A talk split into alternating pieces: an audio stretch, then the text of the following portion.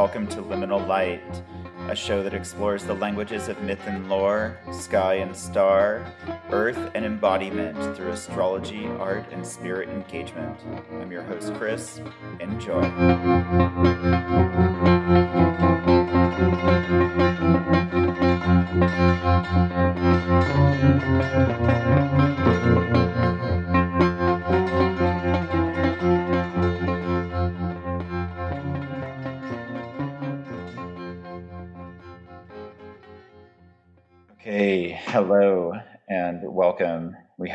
With us today Bonnie. I've never said your last name. I mean, could I say your full name? Sure. Kristen Kavanaugh Rapucci, Mhm. right? Mhm. I don't think I've ever said your full name on the show, but what's interesting is that you contain my whole name in your name, which I think is pretty weird, you know? this is amazing. Yeah. I was like, Um, and then we also have, can I say your full name? Yeah. Suzanne Bell Stone. Hello, Suzanne. Hello. This is, you know, you've listened to these herbal episodes before. Um, you you know who the cast of characters is, but we're doing something different today where we've opened it up to um, my Patreon supporters as the live meeting that we do every month, but we're recording it. So the technology is a little different. It might sound weird. Um, and sorry, things are changing on the screen as I was saying that. The Mercury retrograde might really be screwing with, and we're in eclipse season, and everything just looks and sounds really strange on the um, on the program, on the webinar program, and um, and the computer's acting really slow. There might be background noise, and there might be thing we might out. There might be a bad connection. So just bear with us and just uh, ride this this Mercury retrograde uh, recording. Um, but yeah, we're here to talk about herbs and the month of July, and especially about your um, herbal forecast that you wrote. Do you want to, Suzanne, just kind of introduce um, the plants that we're hanging out with? Yeah. Um, was drawn to um, lunar ruled purple leaf strife, Lythrum salicaria, um, a beautiful wetland dweller who um, is villainized um, throughout this Yeah. country. Um, and as well as Oxeye another villain, um, Leucanthemum vulgare um, is the is the name, meaning little common white flower. Um, both ruled by the sun and the moon. Actually, is open while the moon is out as well. Um, and then later on, or kind of throughout the whole month, St. John's wort or St. Joan's wort, depending on who you are wanting to talk about at that moment. Um, Hypericum perforatum. Um, fiery sun, Leo, like absolute beautiful bright yellow flowers, and then you touch them and you get blood red on your hands. Just, um, yeah, those are the three allies I've chosen for the month. Yeah, really good choices. Um, yeah, there's a couple of things that through them that I thought were really profound. Um, one, one that um, that they're villains, you know, and that this this time period, the astrology is pretty heavy and wicked, you know, and that they're uh, that they're helpful for us, but we're but they're also in tune with like the villainous nature of the uh, configurations and transits right now. You know that like get Saturn and Pluto and the South Node, and um, last month, you know, we had Mars um, on the North Node near Rahu, but um, we get Rahu and the Sun on the other end this month. But we also get Mars still being prominent by being conjoined to Mercury as Mercury stations retrograde. So we get the malefics in full effect, you know, and so we we get these these um, beautiful and amazing and helpful plants that um, on other stars um,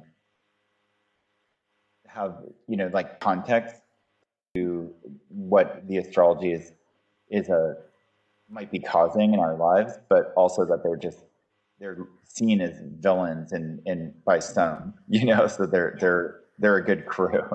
Yeah, really big for Yeah. Um,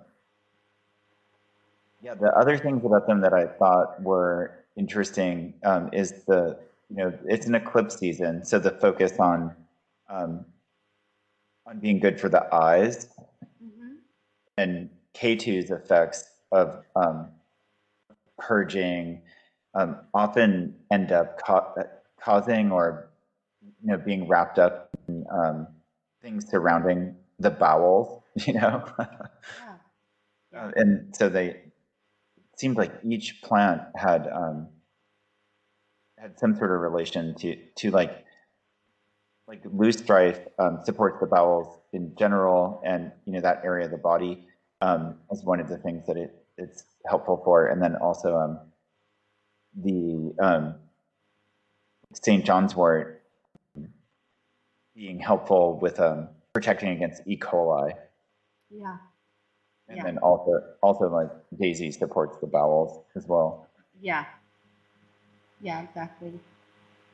And I like how um, both purple loosestrife and oxeye daisy are both transformers of the soil.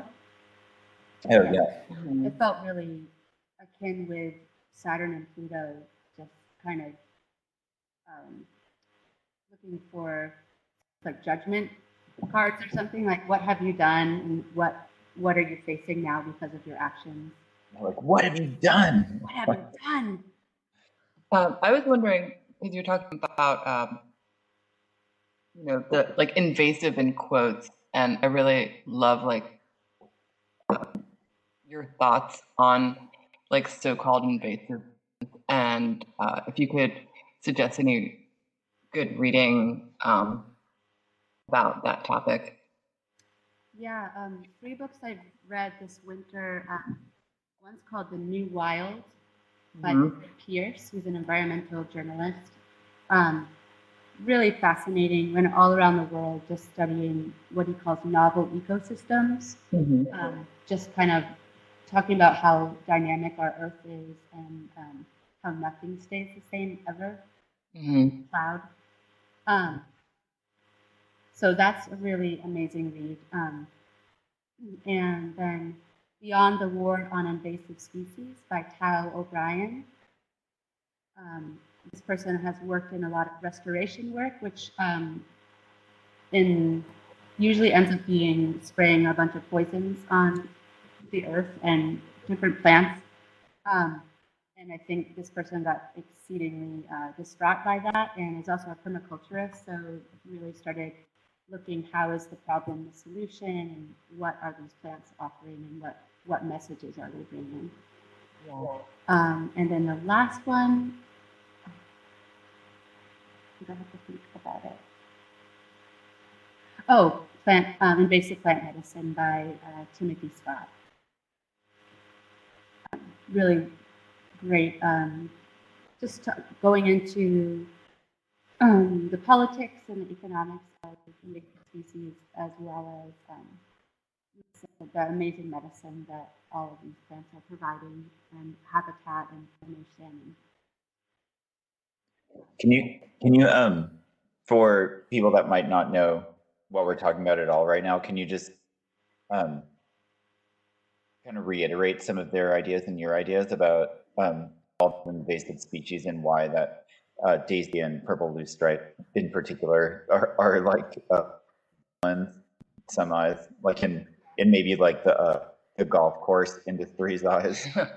Right. Yeah. Yeah. Um, well, I remember in I think the mid '90s, like seeing purple loosestrife and saying, "Oh, what a gorgeous flower that is," and someone was like, "Oh, that's an invasive species," and I was like immediately, "Oh, that's bad." Um, and so we're really ingrained to have that feeling. And then um, purple loosestrife came to came from Eurasia to the Americas, probably in the ballast of ships. Um, maybe in some wool, like some seeds of wool, and then really naturalized um, quite readily, and even in the 18, late 1800s botanists actually thought they were native to here because they were so naturalized. Oh, wow. Um, I love that part. yeah.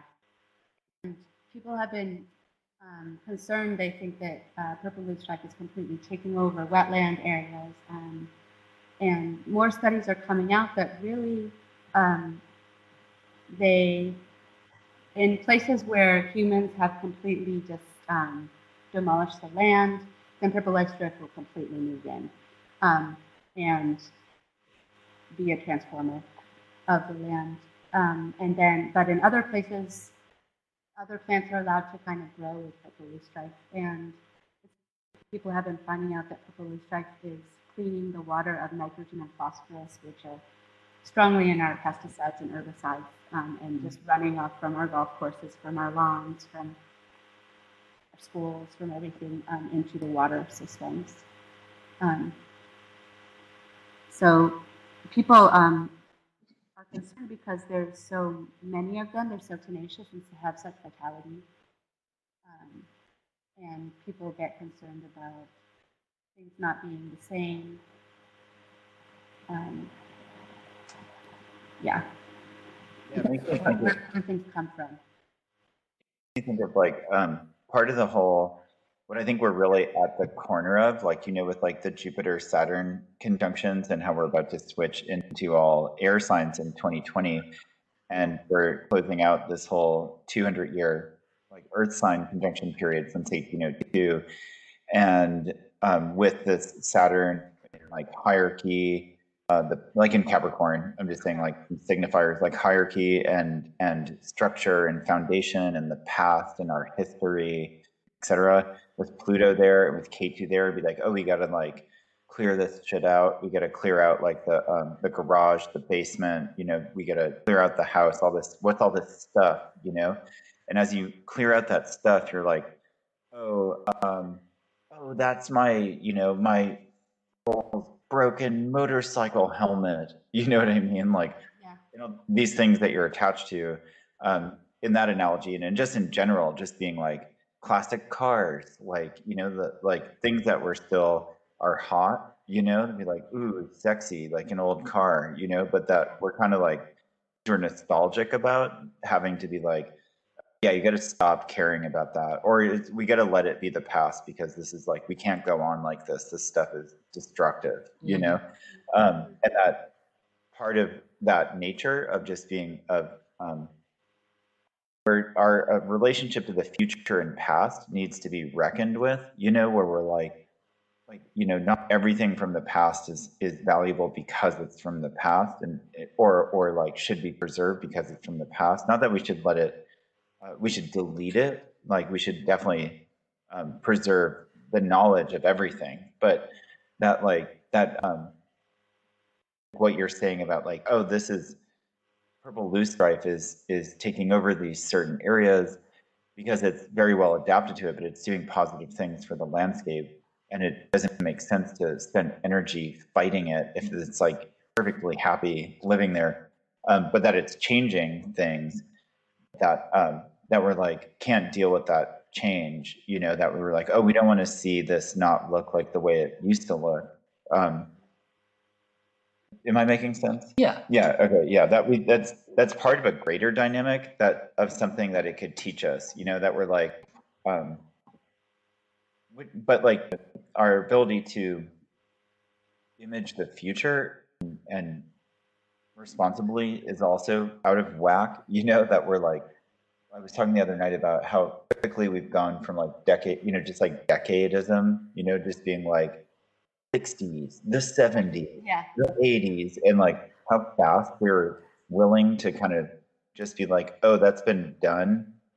Like it was all about like let's do something new really. And um and that like we couldn't really um, become traditional nothing could become a tradition because it was like oh someone already did that like a few weeks ago now like just try to do something that's never been done like continually rather than Yeah. developing um, something that has weight you know um, um, you were saying that like so many things could never be fully realized Yeah. because of that. Yeah, no, it was never like a complete sentence or a fully fleshed out idea. It was just a lot of like, um, Thoughts in the dark. yeah, yeah, a lot of like really young, like juvenile expression over and Mm. over. It's like the, it's like beginner's luck. It's like Mhm. sexy, you know, like, um, but um, that these plants also like, I don't know. I was just thinking about like them helping us be like, no, this is this is where we anchor into the past, and this is where we kind of like move with dynamism into the future, you know, rather than just kind of constantly deleting the past, but also being nostalgic for certain things that we won't let, like clinging to certain things with our, you know, what is like the NRA thing with our like clutching it with Right. our cold, dead you can Pry it hands. from yeah, cold yeah, dead yeah. hands. Yeah. You know, like that we're like, Charlton Heston. yeah, that yeah, like uh, that we like won't we won't let go these certain archetypes and especially certain industrial technologies uh, that like we still think are just like hot and sexy, you know, and, and the archetypes that go with them. And I mean, I'm I'm like a victim of it as much as anyone. I like Right. I like motorcycles, I like Mhm. guitars, you know, like I like loud music, like it all takes energy, you know. Yeah. But um, just watching how these plants kind of take over and flourish and and I'm not so sure how much the other plants are unhappy that that they're invading or invasive, or if they're all in some sort of um, equilibrium together, or or they like one is bowing to the other or something. If that makes Yeah, I sense. think constant um, forming of new equili- equilibrium, just like in our lives, we can't expect us ourselves to be exactly like we were in our 20s or in our 30s or Mhm. whatever. Yeah.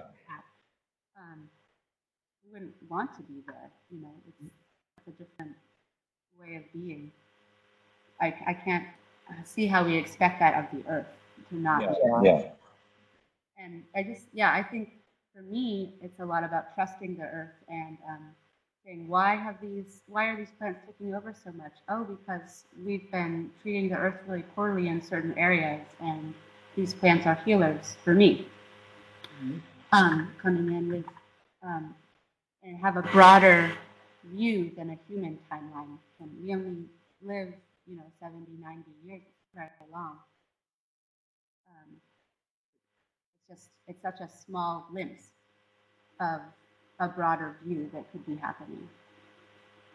yeah. And I, I like that that they're doing a service to the places that they're invading or whatever, you know, and that like like very much with back to the astrology of right now and why you chose them like that you know that Ketu is doing some hard stuff to us especially like amped up um, amped up is maybe not the right terminology for it but uh you know like um, made more like serious and and drastic by um, being in proximity to saturn and in such high dignity as well as pluto um, Mm-hmm. that it's like trying to Ketu is trying to um, clear out the stuff that's that's harmful or stuff that's like making us ill, Yeah. you know, but um but that it's that's a hard process, you know, like that's like it's painful. hmm Yeah, completely. Yeah, it's a hard. I mean, people are adamant about these plants. I mean, a new um, in Maine, a new Maine invasive species guide just came out recently. Um, each page tells how to poison like hundreds of plants. Every page tells about how to poison them. It's So crazy. And since 1973, it's been the same same process, and there's been no success Yeah. Yeah. with this action, obviously. I mean, it's pretty obvious. Yeah, I just, yeah, just the mindset is needs to change too. It's, it's fascinating to me. It's, I mean, it's very controversial. Yeah, totally. Yeah. But it makes so much sense. And Yeah. it's just like those, you know, it's just the earth taking care of itself. And, Yeah. um, and I think that it will do that with or without us, you know, but it's like, it's, it's just, I, I love that uh, ability for it to regenerate itself. Just like the, like, you guys remember like the gypsum factory in Philly, like how it was just like you know, there's just all these plants growing in there. And even though like it Yeah. had just been destroyed and it had just been like stamped, like all nature had been destroyed and now like it was back, you know? Yeah. And that is the ultimate victory of of nature. Um, You're just blowing through the pavement. yeah, yeah. incredible. That- It also makes me think of like um, narratives of uh, colonization, you know, and imperialism, and Mm. and being like, it's imperialist. yeah, yeah. just being like, oh, you're from over there. What are you doing here? You Yeah, know, you like belong here. you don't Yeah. belong here. You're from that other place, you know, Yeah, and it fits completely what's going on on the southern border right now of this country. Of just like, yeah, Yeah, um, yeah, it's yeah, just being like you're an invasive species, you know, like, but like and not considering like what like what the benefits of like Yeah, or just letting things, allowing things Yeah. to be dynamic. Yeah. You know, just allow allowing for equal, like trusting that there um, things can seek an equilibrium and facilitating in that. You know. you were talking about that today about ideas and like crystallized ideas, the danger Oh, yeah. of crystallized ideas. And, Totally. Like, and that this is really related.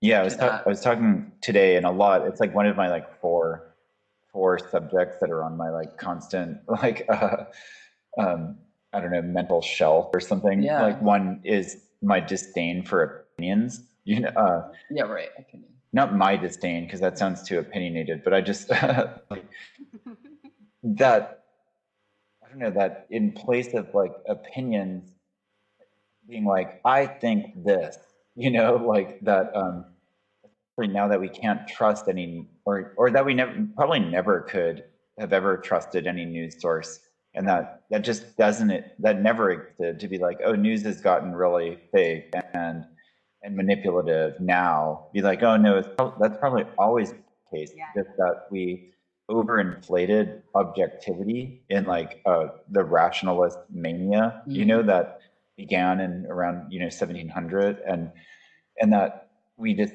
thought we could just you know like and you see this a lot with like i guess we started the conversation talking about like The Atlantic what's it about the atlantic the magazine. Oh, the, the magazine The Yeah. Atlantic. But then, but um, about like the corseted like Victorian era and like trying to be non-emotional, and that oh yeah, that women Oh, yeah. that women weren't allowed to vote because of menstruation, and that like and like hysteria, you know, that they can control their emotions, and it and that men, um, you know, the in the rationalist enlightenment. Um, you would if you even if you were showing any emotion someone else would be like what's wrong with you man? What's quit your blubbering you know like that you were your your um, rational mind was being infected by the fact that you were like you were experiencing any sort of emotion at all and you had to you were supposed to keep it under wraps you know and that i don't know having an ability to be coherent of a lot of ideas in a bigger pattern simultaneously but also allow in subjectivity and to a degree and and um, an emotional impact being aware of emotional impact you know so that things that are like solely based on statistical information don't run away with themselves you know? Where you're like oh this this is a good idea because we've run the numbers but like if we all sat with it we'd be like i don't know that just doesn't feel right you know? Like i just don't like the feel of that you know? And that Mhm. that imagine like um i don't want to say governing bodies because i think we need to lose the whole um, political paradigm completely like eventually you know but um, people who facilitate uh, cultural behavior being like mm, does it yes yes yes but does it feel good does it feel okay you know like um, yeah, exactly. and I think that's you know watching the way people act and move and the way plants act and move, you can learn from that. But also like moving into that Jupiter Saturn conjunction in air signs, um, which is likely going to prefer networks over hierarchies. You know, as we've seen from historical precedents, this is like the same period of like that. The Black Plague like breaks up um, monasticism and and also the time period where we um, like after Alexander's death um, and empire quickly breaks up into into like city states, many many city states basically, and and everyone's because of his activity, everyone's speaking Greek. So information is being um, dispersed widely, and and it's and it's a lot of smaller bodies of cultural um, cellular structures that all in that all can interact. And so it, it um these air sign periods like for dynamism you know and i don't know. So it just seems like that you know you have pluto right on top of saturn right on top of Ketu and this um, what's going down in the southern border of the us is like like the astrology clearly says like no things like borders in that sense have to go you know like Yeah. it's um we're, like we need something more dynamic and flexible than that you know hmm Yeah, exactly. sorry I'm ranting but ranting and raving Good rant. as usual That, um, that purple loosestrife is, comes from the idea of dissolving strife. And yeah Yeah. yeah yeah Yeah. like this Yeah. eclipse period is, you know, and Mercury retrograde is full of challenge and probably strife along with that. So a great ally during that time period. Um, I know, and uh, also the uh, it's so appropriate now for um, because you said that it helps discourage biting insects, oh, yeah and that's like obviously a problem for anybody who wants to be outside in the evenings. yeah yeah. Yeah yeah let's like go that direction for a little while and go deeper into the plants in, Yeah. in turn yeah, I And mean, you, it's so cool. You only chose three plants, and I just feel like i thought that was a each one is like so um so laden with uh meaning for you and for this like you know you I, I really like the succinctness of it so i mean if you want to jam on the plants for a while that'd be great Yeah. Um, Yeah, going back to like before, kind of set us off. Going back to what you said about like the insects at Mhm. night and purple loosestrife, you know, being like a marsh, um, yeah a marsh um, plant. Like Culpeper, I saw that he says, "Smoke hereof, being bruised, drives away flies and gnats, which in the nighttime molest people inhabiting near marshes and in the fenny countries." You know yeah which I, I just thought is like hilarious to think about like that the insects are like their agenda is to molest us yeah yeah by perception yeah yeah, it does like that sometimes. yeah like you want to um just give us purple loosestrife Yeah. Um, one thing I think is really wonderful about all- three of these plants is that they are so tenacious and so vital that um, we can call upon them for medicine a lot more freely than a lot of our other plants. For example, um, eyebright, that which which is an at-risk plant. Um, I didn't know that that's amazing yeah I didn't anything yeah, too long, too much. Um, and then it's even said in some of the literature that purple leaf loosestrife is possibly even stronger for eye health than yeah and so we don't really have to worry about over harvesting. I mean, al- always harvest with thoughtfulness Hmm. um, Yeah. yeah and honor, but it's just something. Um, even in the United Plant Savers Journal this um, this spring 19, um, 2019 journal, they're writing about purple loosestrife and saying how we need to start maybe hiring herbalists to go out and experiment with making medicine with this purple loosestrife, and you know just start seeing like testing or just um, experimenting with ourselves with it and finding out even more about the medicine that's offering.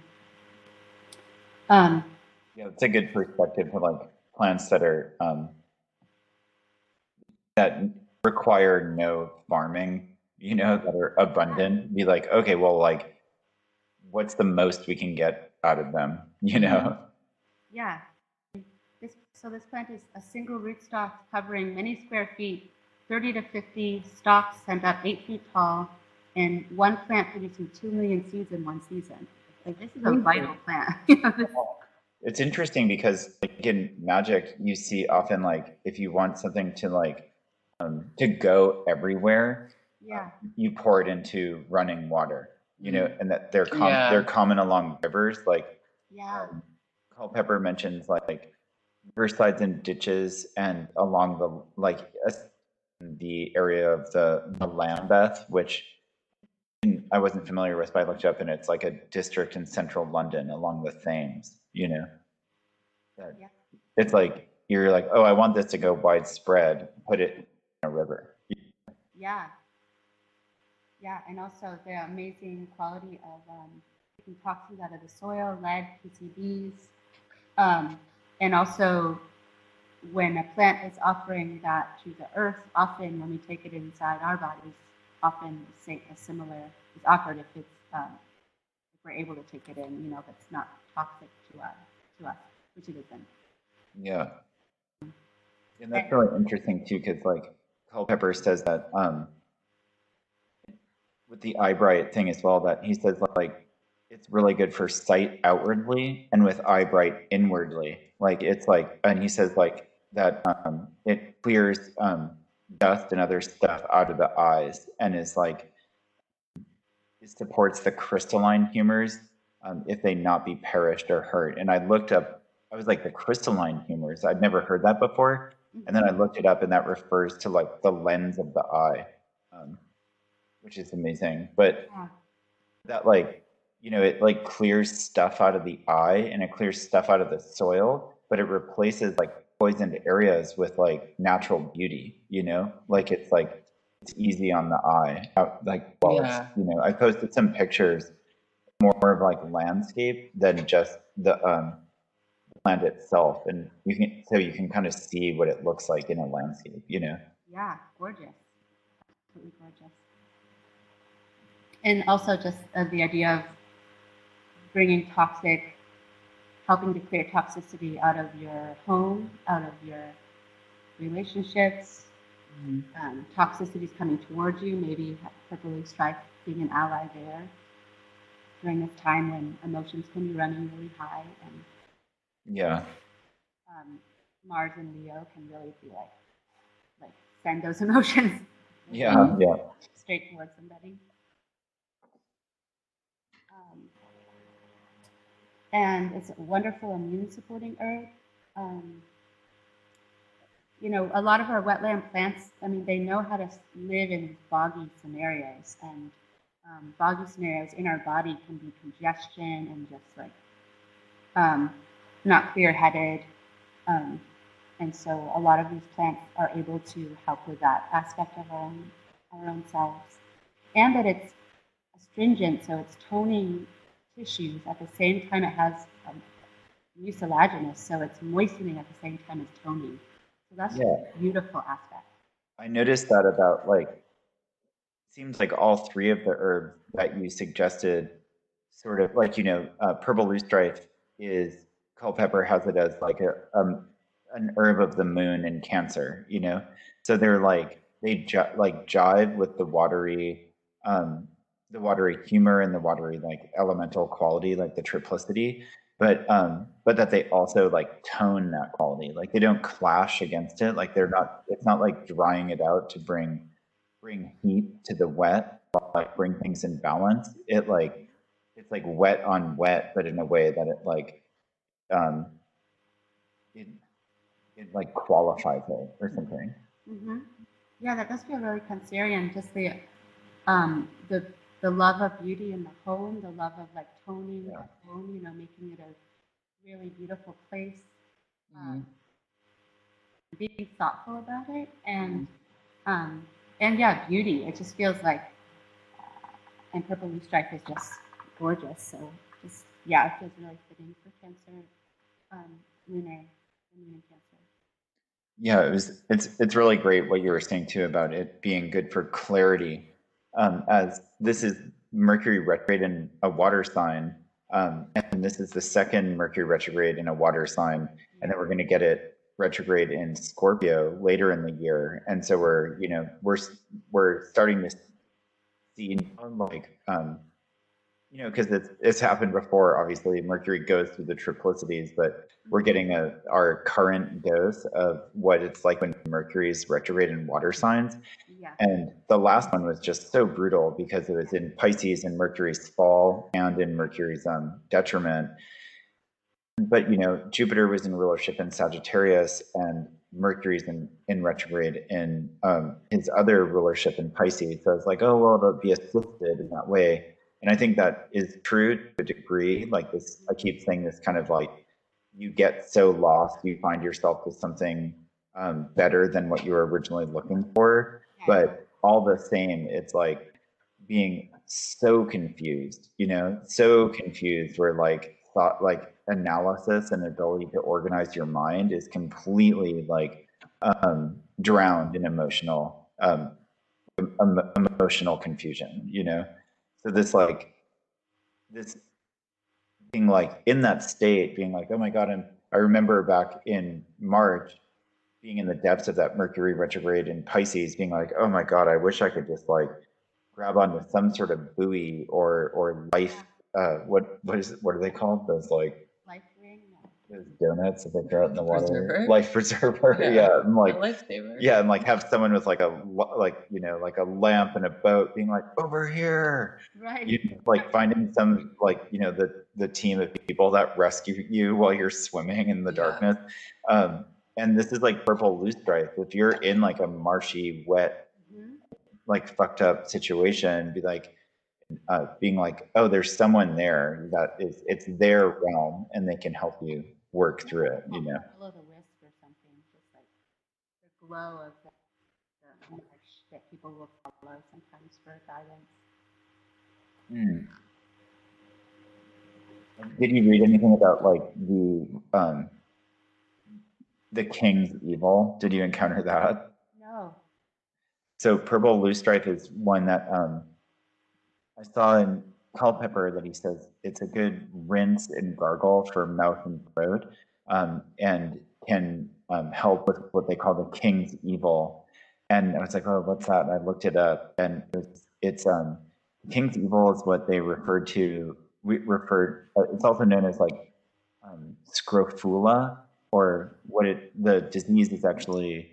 To, I don't know if it's a I don't know if it's a disease or a virus or what, but it's tuberculosis cervical lymphadenitis, and um, it's like affects the lymph nodes uh, on the neck and would be these big, huge, kind of like Oh my gosh. crazy um, malformations and ulcers like on the neck and that um, the royal touch is that like monarchs in britain and france especially would um, you know they would touch people in the populace and because of their their divine right to rule you know that they were um, could heal um, heal like whatever ailed you like it's it's like a laying of the hands but that specifically this um, scrofula or the king's evil was was healed by by like that the monarch um, touching his subjects and but also Culpeper notes like and um, purple loosestrife is good for that too Mhm. Oh, wow. but it's good even for that you know Mm-hmm. That makes sense. And I love how um, bees just love the purple loosestrife, obviously. And beekeepers um, have been drawn to the purple loosestrife honey as a really um, delicious honey. Yeah, I'm really like just almost salivating at the the thought of that. Just getting this like super medicinal um, honey. I mean, obviously, honey has it. It is medicine in itself, but then to like add this purple loosestrife to it, it's just Yeah. crazy. I was reading about this beekeeper who had like was selling purple loosestrife honey because you know with bees will focus on one plant for a period of time, and then if you harvest that, that becomes that plant's honey. Um, but some people were angered that this person was even advertising as purple loosestrife honey because this is so a so-called invasive species. So Yeah. it's just like this is beautiful medicine, and you're angry about this medicine. yeah yeah yeah it's crazy Wow. Yeah, and it's it's interesting that its its roots creep. You know, like it says, like Culpeper says, the roots creep um, similar to couch grass, and we're we're talking about that, like the how how it moves on the landscape, but that it also um, it's you know came across on boats, it, and like I think like how you even said it came across by being preferred by by beekeepers, you know, like that was Yeah. people's intentions brought it across, but it just it's a plant that gets around, you know, um, which is makes sense for a lunar plant, you know, but that it um, and a Venusian plant too, like you're attracted to it, it's att- it's attractive, but that You like yeah, totally you want to have it on your arm, yeah. but like um, but that it um, I lost track of my thought there. Oh yeah, but that it and something that moves that way underground also is like an invasive plant or like quote unquote invasive plant, you know. Right. Yeah. Okay, so to our next villainous invasive plant. What about a da- Talk daisy? about, talk about daisies. Oxeye daisy. Oxeye I daisy. love its old botanical name was Chrysanthemum leucanthemum, which is gold flower, white flower. Oh, right. yeah. of the sun and the moon, both aspects carrying. Um, I love how um, this herbalist I like to read mentioned making a flower essence with the sun of oxeye daisy and made one with the moon light, and then the two were just completely different entities, Wow. but just really powerful, beautiful medicine. Yeah, it's interesting. I was thinking about that, like that it um the way it's used, you know, like um in like practice with like he loves me, he loves me not, or like boy, girl, boy, girl, boy, girl, like whether or not you're gonna have like a boy or a girl child. Mhm. Or you know, I like this one too, like the um what kind of husband you'll have, like nobleman, beggar man, city man, farmer, soldier, king, emperor, leader, you know, like I used to do, I used to do a, um, a jump rope song like that. yeah, Wow. yeah. It was like, beggar man, thief, doctor, lawyer. Oh my gosh. Yeah, right. Yeah, I so know. no, I, Yeah, no, I know yeah, the, yeah, I yeah. know the, Like the wrong. jump thing. Right. Yeah. Yeah, but just that, like you're saying, like with um, like that, its its name, um, and then using it as like can be lunar or solar. It carries this kind of binary nature, like one or the other. You know. Yeah, I love how yeah it carries both the luminaries. It's so beautiful. It's just like will carry the light. Um, and I love how it's also called ghouls and grandmothers and hmm um, honored, um, associated with Artemis, goddess of the moon, and then of course with Saint Mary Magdalene and Saint Margaret. Um, and then seen as kind of thunder daisy, um, with it, Artemis's ability to um, talk to Zeus out of maybe throwing some thunderbolts. Yeah. Um, and then amazing how even uh, you know during Henry the, the sixth time in England, um, there were punishments for daisies in fields because that would be neglected land, or Mhm. Scotland, um, if the ghouls were were growing in the grasses, then people would have to offer up one of their wethers or frustrated sheep um, as a punishment. So for a long time, Daisy has been seen as, um, Yeah, it was under siege. Yeah, yeah, yeah, yeah, completely. It's interesting about what you're saying about like um about um convincing Zeus not to throw thunderbolts and and I was thinking about um that you were talking about how it like stunt it it can like stunt growth like kind of in a in a helpful way. yeah, It, so it's good for eclipses where people like move too far too fast. Also with all these aspects to like um to Uranus, which can cause um, kind of like rapid, unstable mutations. Mm. mhm, That in Uranus is very much like the power card and and operates kind of like a lightning bolt. Like the um, example I always give when people are having Uranus transits is like, you know, you're going to be getting hit with this volatile energy. So if you're going to get, if your kite is, if you know your kite is going to be struck by lightning, you should have a key attached to it that uh, runs to a, a light bulb somewhere, you know, like, but that um, this daisy, like, you know, Zeus being kind of like out of control fecundity, you know, like this Yeah.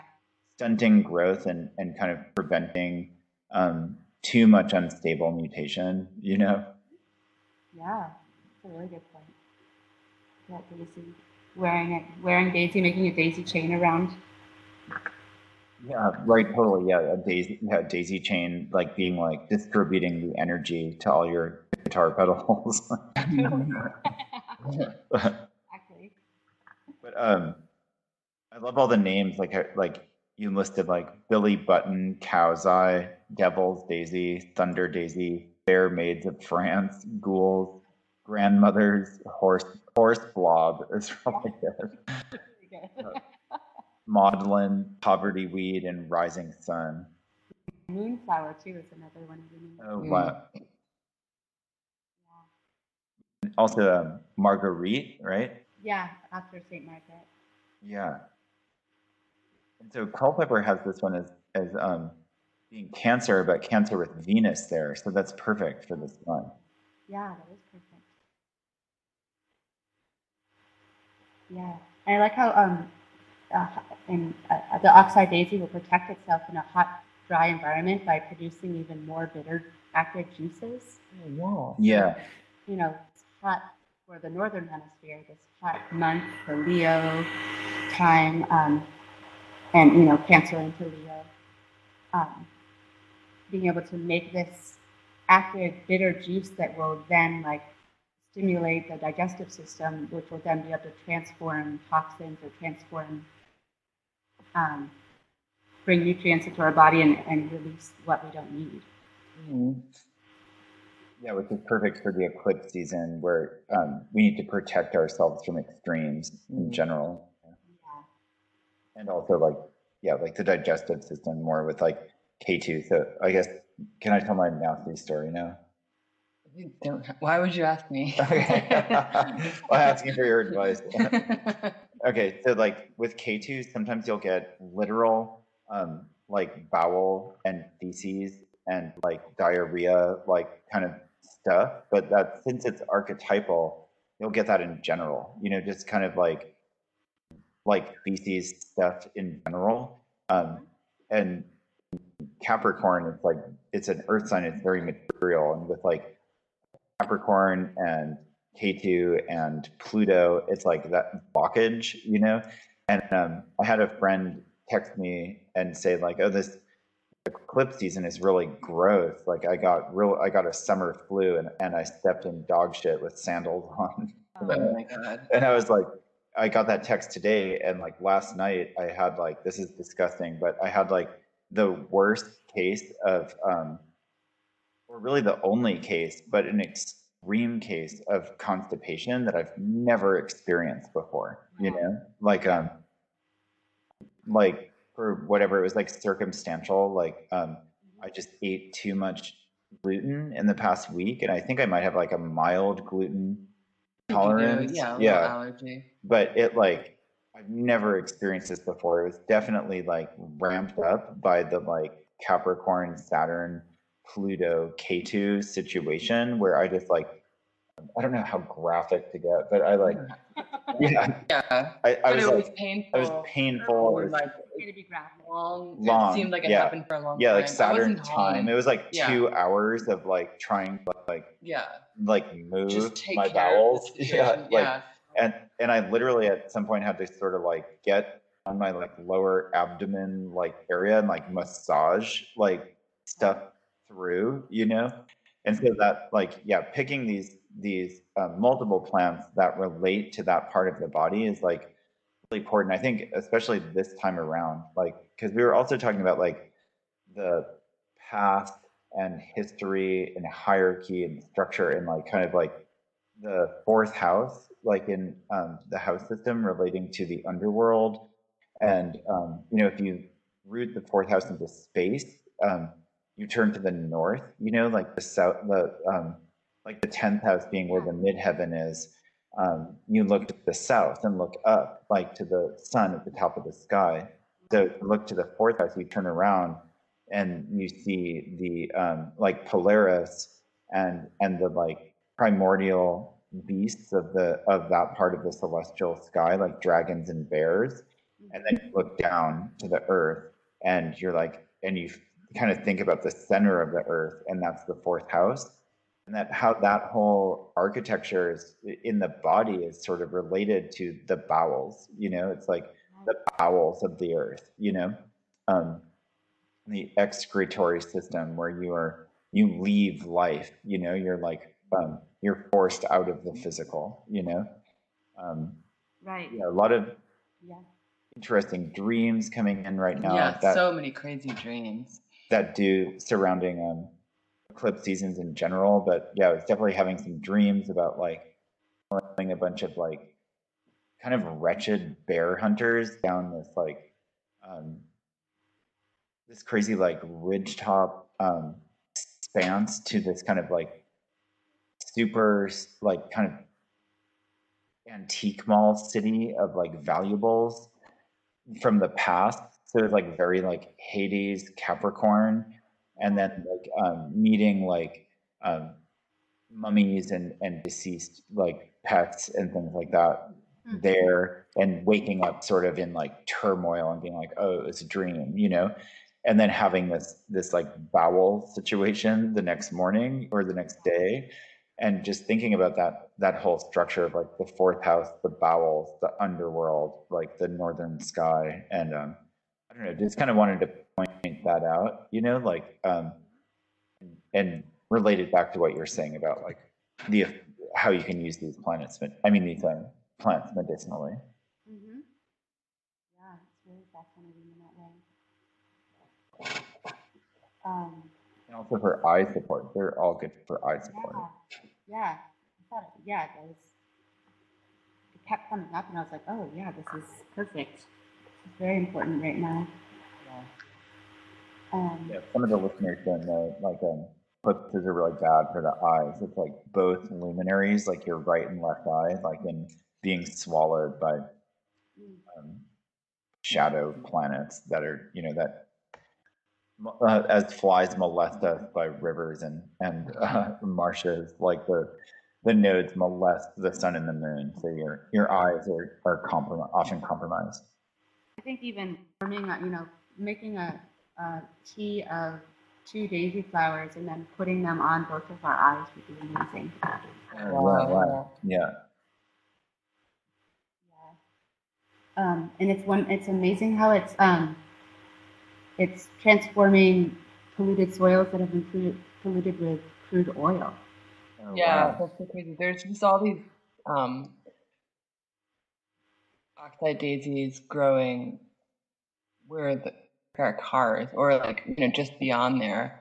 And it's so I always I always just love the way they look because their flowers are sort of substantial considering like you know it's not like the stem is very simple and there's not a lot of there's not like a ton of leaves on it and so the flowers are just like seem like they're almost just like you pass by them it's like almost like they're like suspended in the air you know? Um and i always just I really love the way that they look and um and so so it's the only flower we had around here and i had to clean up the venus altar the other day and i put some of those on it and i was really excited then to read like what you wrote about it i thought oh well i'm sure she's like well you know i'm sure she's grateful for it. Yeah, and Culpeper agrees. He's like Venus and Cancer. Yeah. So because of that, he's like, it's really good for any ailments and wounds of, of the breast area. hmm But um, he also says that it facilitates, like, and this is what I was talking about, about like they're watery, they're Cancerian plants. So they're not like, oh, let's dry out these watery problem areas, but it's like it facilitates wounds unhealed as watery humors. And um, if watery humors keep running into them, you know, like if you're like, oh, this Yeah. this like wound won't dry out, it's just like the watery humors are just in, like you know like fungal rot or something, you know, like um, or like a like um, what do you call it? Like athlete's foot kind of thing, Uh-huh. like foot fungus or yeah something yeah um, like something that just remains raw, you know, but that it also helps um, eyes that keep running, like watery eyes, you know. But yeah, that I thought that that toning quality was was really interesting. Um, and like you're saying, like with like crude oil, you know, like uh, that is it's so Hades, you know, like where it's Hades is like like Pluto, you know, is like Pluto can't like the Pluto Saturn South Node thing, and then Pluto Hades, like Hades being like the lord of treasures because like uh, metal and and gems were found under the earth, but in this dream that I had, I realized, oh yeah, also things from the past are valuable just by being old, you know. Mm-hmm. But then crude oil is something found under the earth, you know. So it's one of the one of the most like, and it's dark and black and hidden. Um, it's one of the most like, and all the power and manipulation around it. It's the words crude oil are almost like synonymous with Pluto. Yeah. Yeah. It's giving us so much like inability to see clearly and that um that you know that like boy girl boy girl boy girl like loves me loves me not that like binary thing is kind of like the fork in the road you know that so many clients right now they're like have this choice you know we're like oh i could do this or or not really a choice they're just like i want to do i want to quit this job but because it's unfulfilling, you know, the cancer end of it. But I don't know what's going to happen after I quit it, and I won't have any security. It's like totally like the Saturn Pluto. I don't, Pluto, I don't know. Saturn lack of security. Ketu take a, like reducing. You know, mm-hmm. like Daisy is such a good choice in that sense that it's like, well, just remove one of the one of the um, you know one of one of the roads off the binary of the of the of the fork. You know. Yeah. It's interesting how Daisy, um, Daisy will grow in some wet areas, but Daisy is more growing. It can grow in pretty dry areas. Yeah. Yeah. Yeah. I love it. With that? Yeah, purple loosestrife is like completely round and yeah, it can be so. Yeah. Have, have yeah. ability, a similar ability in a lot of ways. Yeah. Yeah, Culpeper says it tempers the heat of choler and refreshes the liver. So it's like it has some sort of relationship to to drying and and preventing things from overheating. You know. Mm-hmm. Yeah, because it knows how to live in that heat too. You know, knows yeah. how, yeah. how to how to live successfully in that environment. Yeah. Yeah, because like, what do we do with crude oil? But like, we light it on fire. You know, it's like we ignite it. You know, yeah. so it's that like um, with Uranus kind of thing. Yeah. Okay, so what about Saint? Or is there anything oh, yeah, yeah. you want to say talk about, about more? Um, um, I just want to just say that um, it's it's really fitting with the whole excretory system um, fourth house too because of the excretory system ability to assimilate, um, decipher what is what are nutrients and what are toxins, or what mm-hmm. what needs to stay and what needs to leave, which feels really eclipsean too, and um, the excretory zone. Um, so Daisy's ability to, um, yeah, even its flower essence, being able to assimilate information, like what what do I need to take in, what do I not need to take in. Yeah.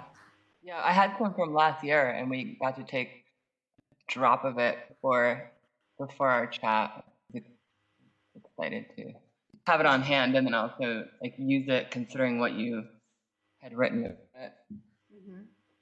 Yeah, and that makes sense that it refreshes the liver. Then you know mm-hmm. that it's like, oh hey, like I can like restart the liver here so that we know what's what, you know, and that that it like um, if it if it can clear out like if it can help with eyes that are running and we're like we can't see correctly because of over emotions like say like someone who's crying or teary-eyed you know that it can return sight to the person that is overwhelmed by by the watery humors mm. you know yeah and in traditional chinese medicine the liver and the eyes are completely connected Yeah. Oh wow. Yeah, I didn't realize that. Yeah. Yeah, and then as a Venusian herb, it's also um, Culpeper talks about how it's also good for the secret parts. You know, like um, but also like the mouth, the tongue, and the secret parts, which are all very like moist areas. You know, like um, Mhm. I think he's talking about ul- ulcers and and kernels and and knob, nobules and stuff. I think he's talking about like herpes, basically, um, and venereal disease. You know, but those are symptomatic of of being um, overly passionate, being like too in love. You know, like that, like going too far with with the Venusian. You know.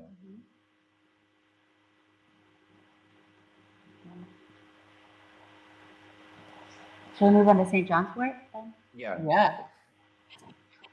Um, so yeah, right um, around here, this is it. St. John's wort just started blooming because we're two weeks late. Usually it blooms around St. John's Day, late June, and sometimes early July. Um, but um, Last year, I think we got it perfect. We got like the St. John and the peony, which is also rooted to that time period, were like totally present on the solstice, but they're so late the wet, cold spring. Yeah. And oh, and how tea also is uh, associated with midsummer as well.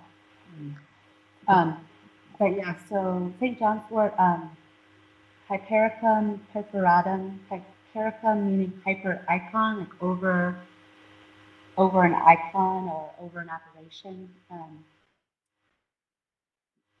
seeing almost like its ability to dispel malevolent spirits, um, which today we call depression or seasonal affective disorder.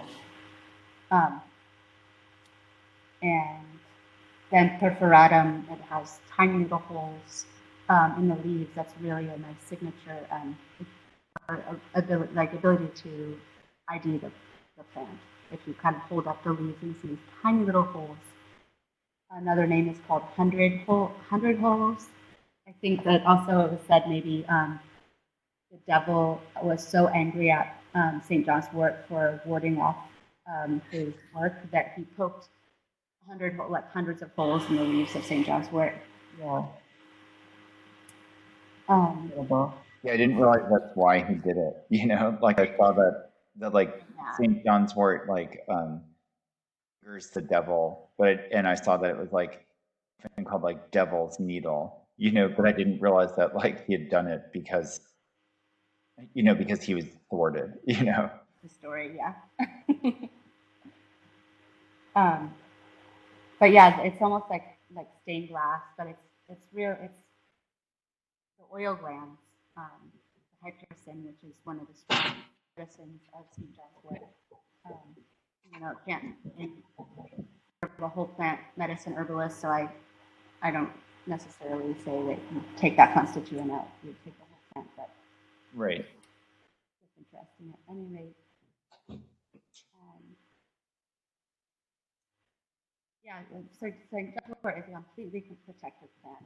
Um, has been used for um, St. John. St. John wore a belt, well, belt of wormwood, but also had St. John's wort as a protection. Most people around midsummer will harvest a bundle of St. John's wort and take the old one out from last year and hang hang in the house. St. John's wort bundles to protect the house for the whole year. Um, carrying them on one's being. Part of the seven herbs that will protect anyone from anything supernatural or otherworldly. Um, along with vervain, speedwell, eyebright, mallow, yarrow, and self heal. And of course, we could probably translate purple leaf for eyebright if we needed to. Mm.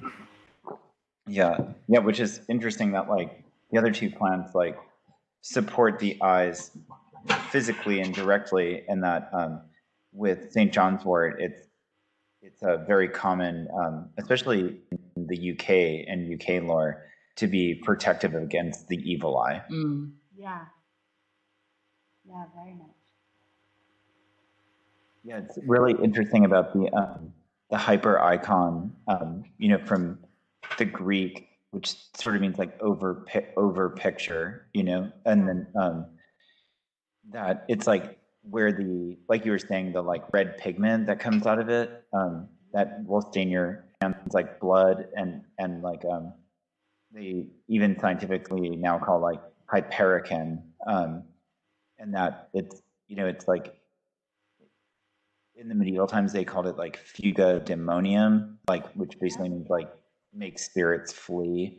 Um, and like we were saying um, like uh, yeah hieronymus bock said it makes the devil violent in his his herbal that he wrote. Um, and that paracelsus would say that it, it chases away phantasmata phantasmata you know uh, he's basically talking about like perhaps like deliriums and, and lunacies, being a lunatic, or more of this like um, over overly emotional. You know, even like the delirium of love potions. They would talk about. You know, like oh, you've been you've been enchanted with this that movie, like that movie that came out um, recently, The Love Witch. Oh, yeah. You know, like yeah, yeah. if all those guys just were carrying St. John's Yeah. wort, you know, been they they would have been yeah. fine. You know this movie, Suzanne? No, I don't.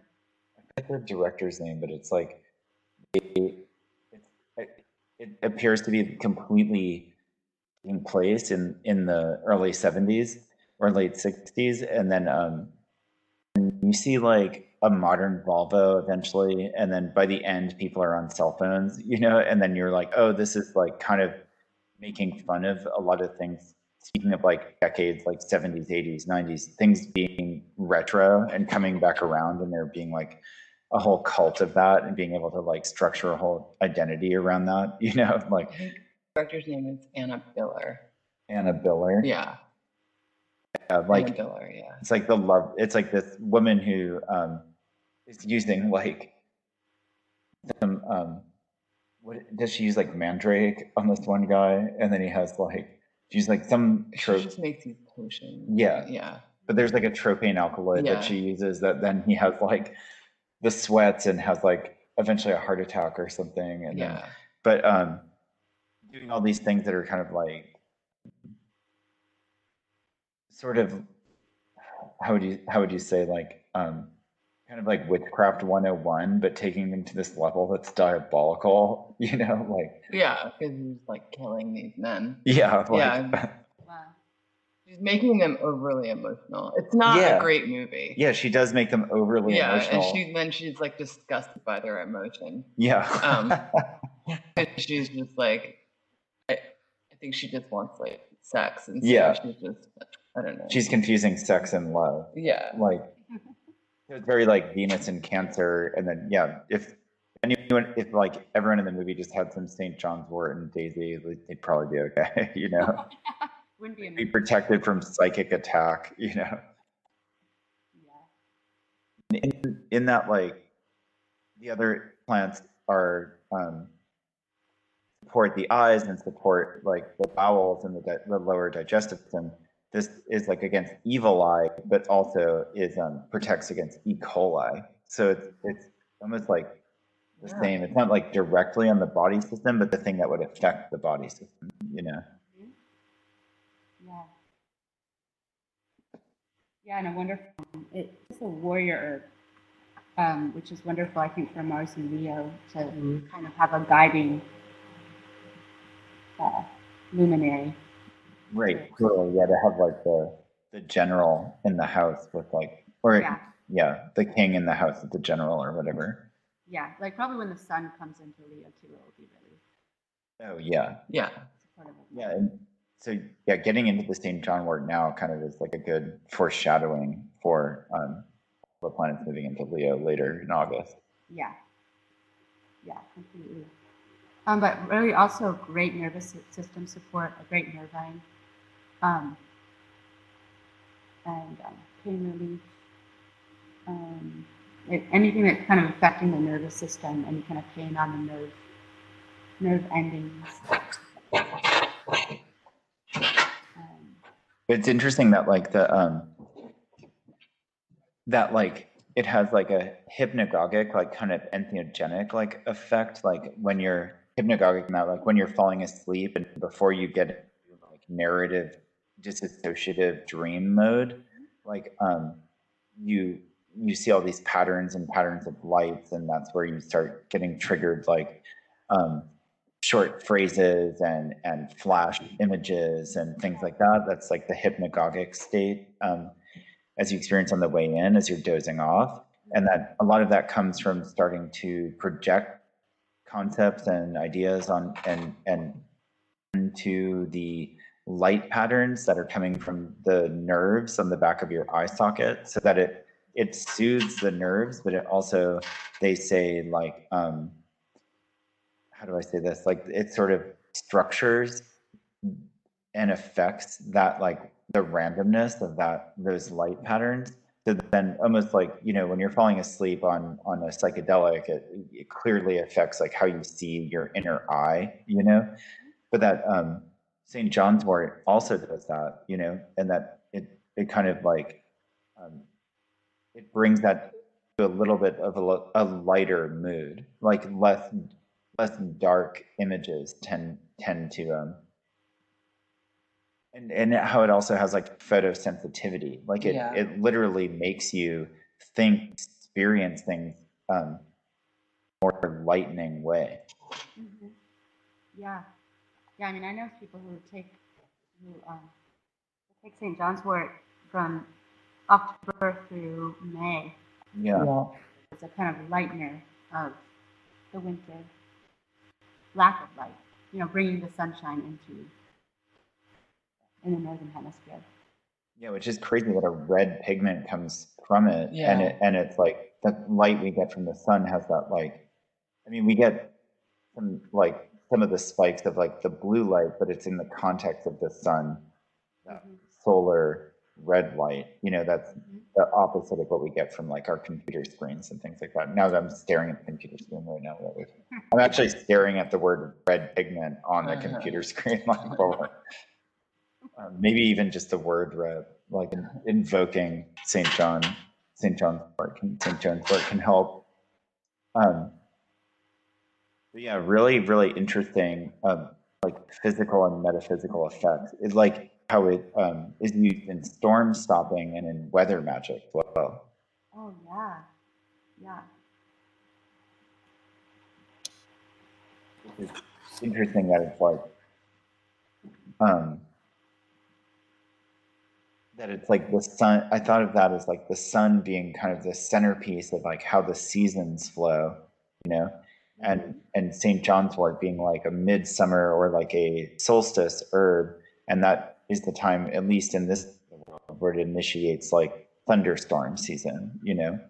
Yeah. being able to like through the solar clock like reference reference out of um you're trying to bring rain or stop rain like you have you can just imagine using the sun as like a slider around the seasonal clock to like set it where you want you know Yeah. Yeah. Completely.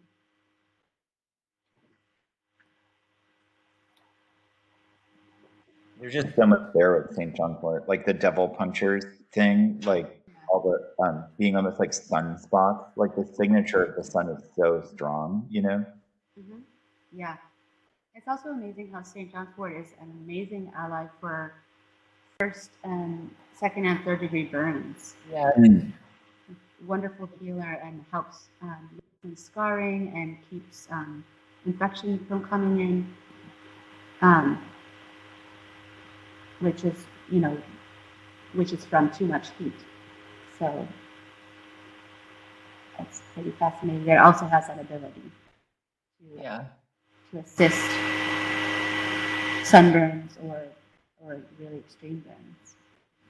and and it's crazy that like you know sheep and goats and um they eat it they graze on it and browse on it and then they become so photosensitive that they get burns and they get like bloated and and uh by the sun you know but then it also like is helpful it like can can cause you to burn and then help you from Yeah. burns I you love know that. Yeah, plants often have that spectrum, which I think we have too. With um, like our strengths and our weaknesses are really a spectrum, and then Mhm. right you know cer- certain plants will be a sedative and an upper depending Yeah. on on the Yeah. dosage how you take it or when yeah. That's very much like it's so similar. It's so so similar to the sun in so many ways because like you need to get outside and get the sun on your skin to have vitamin D and to be uh, have vitality, but you can easily become burned. You know, it's like you're dealing with something that's easy enough to strategize around, but is is essentially dangerous. You know. Mm-hmm. Yeah, and I St. John's Wort really helps with one's inner sun too. It's like keeping that kind of vital force flowing. Yeah, totally. Yeah, so much interesting stuff. Um, Yeah. Well, I think we could probably go on about these plants and about everything else indefinitely. But maybe we could bring this to a close. Do we have anything we want to touch on? Um, I think we just have to remember that there are some caveats with St. John's Wort if you're taking it internally. Um, people should, uh, people who are um, are taking antidepressant medication um, should not take St. John's Wort. Oh, interesting. Um, St. John's Wort sometimes is so good at getting toxins out of our body that it will see that as a toxin, and um, Oh, wow. and so that that's very much um, something very important for someone who wants to call upon St. John's Wort and- should talk to their physician if they're wanting to. It just wouldn't be their ally. A flower essence would be more the way to go. Hmm, yeah, wow, that's really interesting. Yeah.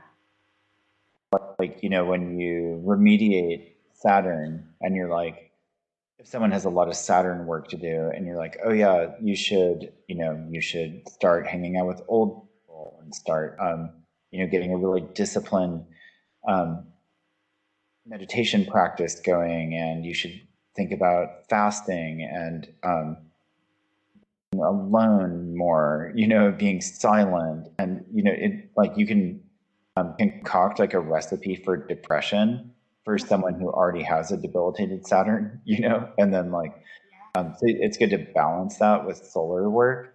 But if you just did all solar work, you could, um, you could get out of control on that, like kind of confident, um, bragging, um, et cetera, et cetera, you know? Yes. Yeah. Um, but yeah, like the like kind of, and so that's really that's really important, I think, in all of the the astrology of right now that we're talking about, where we have like solar eclipses and and um, and Saturn conjunct eclipses. You know, this like how much Saturn and how much Sun to to use, and figuring out what the equilibrium is.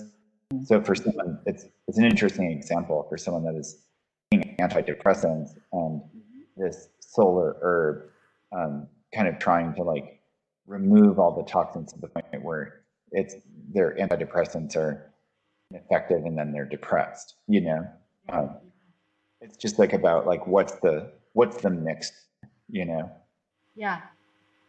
Yeah, and in that in that case, you know, bring St. John's into your house and have it in flower vases or, uh, you know, Yeah. just we don't always have to take it take the plant in. Or just carry a picture or just call it like vision, go in a vision, like visionary um, vision with St. John's Wort something. yeah totally yeah i think it's like a perfect ally uh, it's about like the astrology in general right now being like the cancer eclipses and the the um, capricorn eclipses and saturn's involvement and pluto's involvement pointing out like oh in our own lives and then in the world at large there's a lot of like really serious heavy things that have to be dealt with. And it's kind of like okay no more fucking around. Time to actually deal with this. And so that's like facing a lot of heavy stuff. And then on the cancer end being like yeah i know it's going to be really emotional uh, dealing with this but how how upset do we actually need to get you know it might be more effective if we just get excited about finally dealing with it Yeah. you know um, and getting on the other side of it but I, and that's seems to be like part of the what we're going to experience with um, with all the planets moving into Leo after that. We're like, oh, it feels so good to deal with this. Like you know, to deal with like things as crazy and fucked up as like the border issues it, um, in the you know the southern border of America, or like reports of like, oh yeah, we have 12 years before we have to. If we don't do anything about climate change in 12 years, that's kind of just like done. You know, like Yeah. these things that are really urgent. That it's like, okay, yeah, no, we have to actually look at this and change our lives and stop nostalgic for previous life patterns. Uh, Mhm. but that doesn't mean to go into depression mode. It it's like we need to seek like vitality, you know. Yeah. Completely. Really fantastic choices. Yeah, thank you, Suzanne. Yeah, thank you. And thank you for being on another episode of Liminal Light. Yeah. Really great.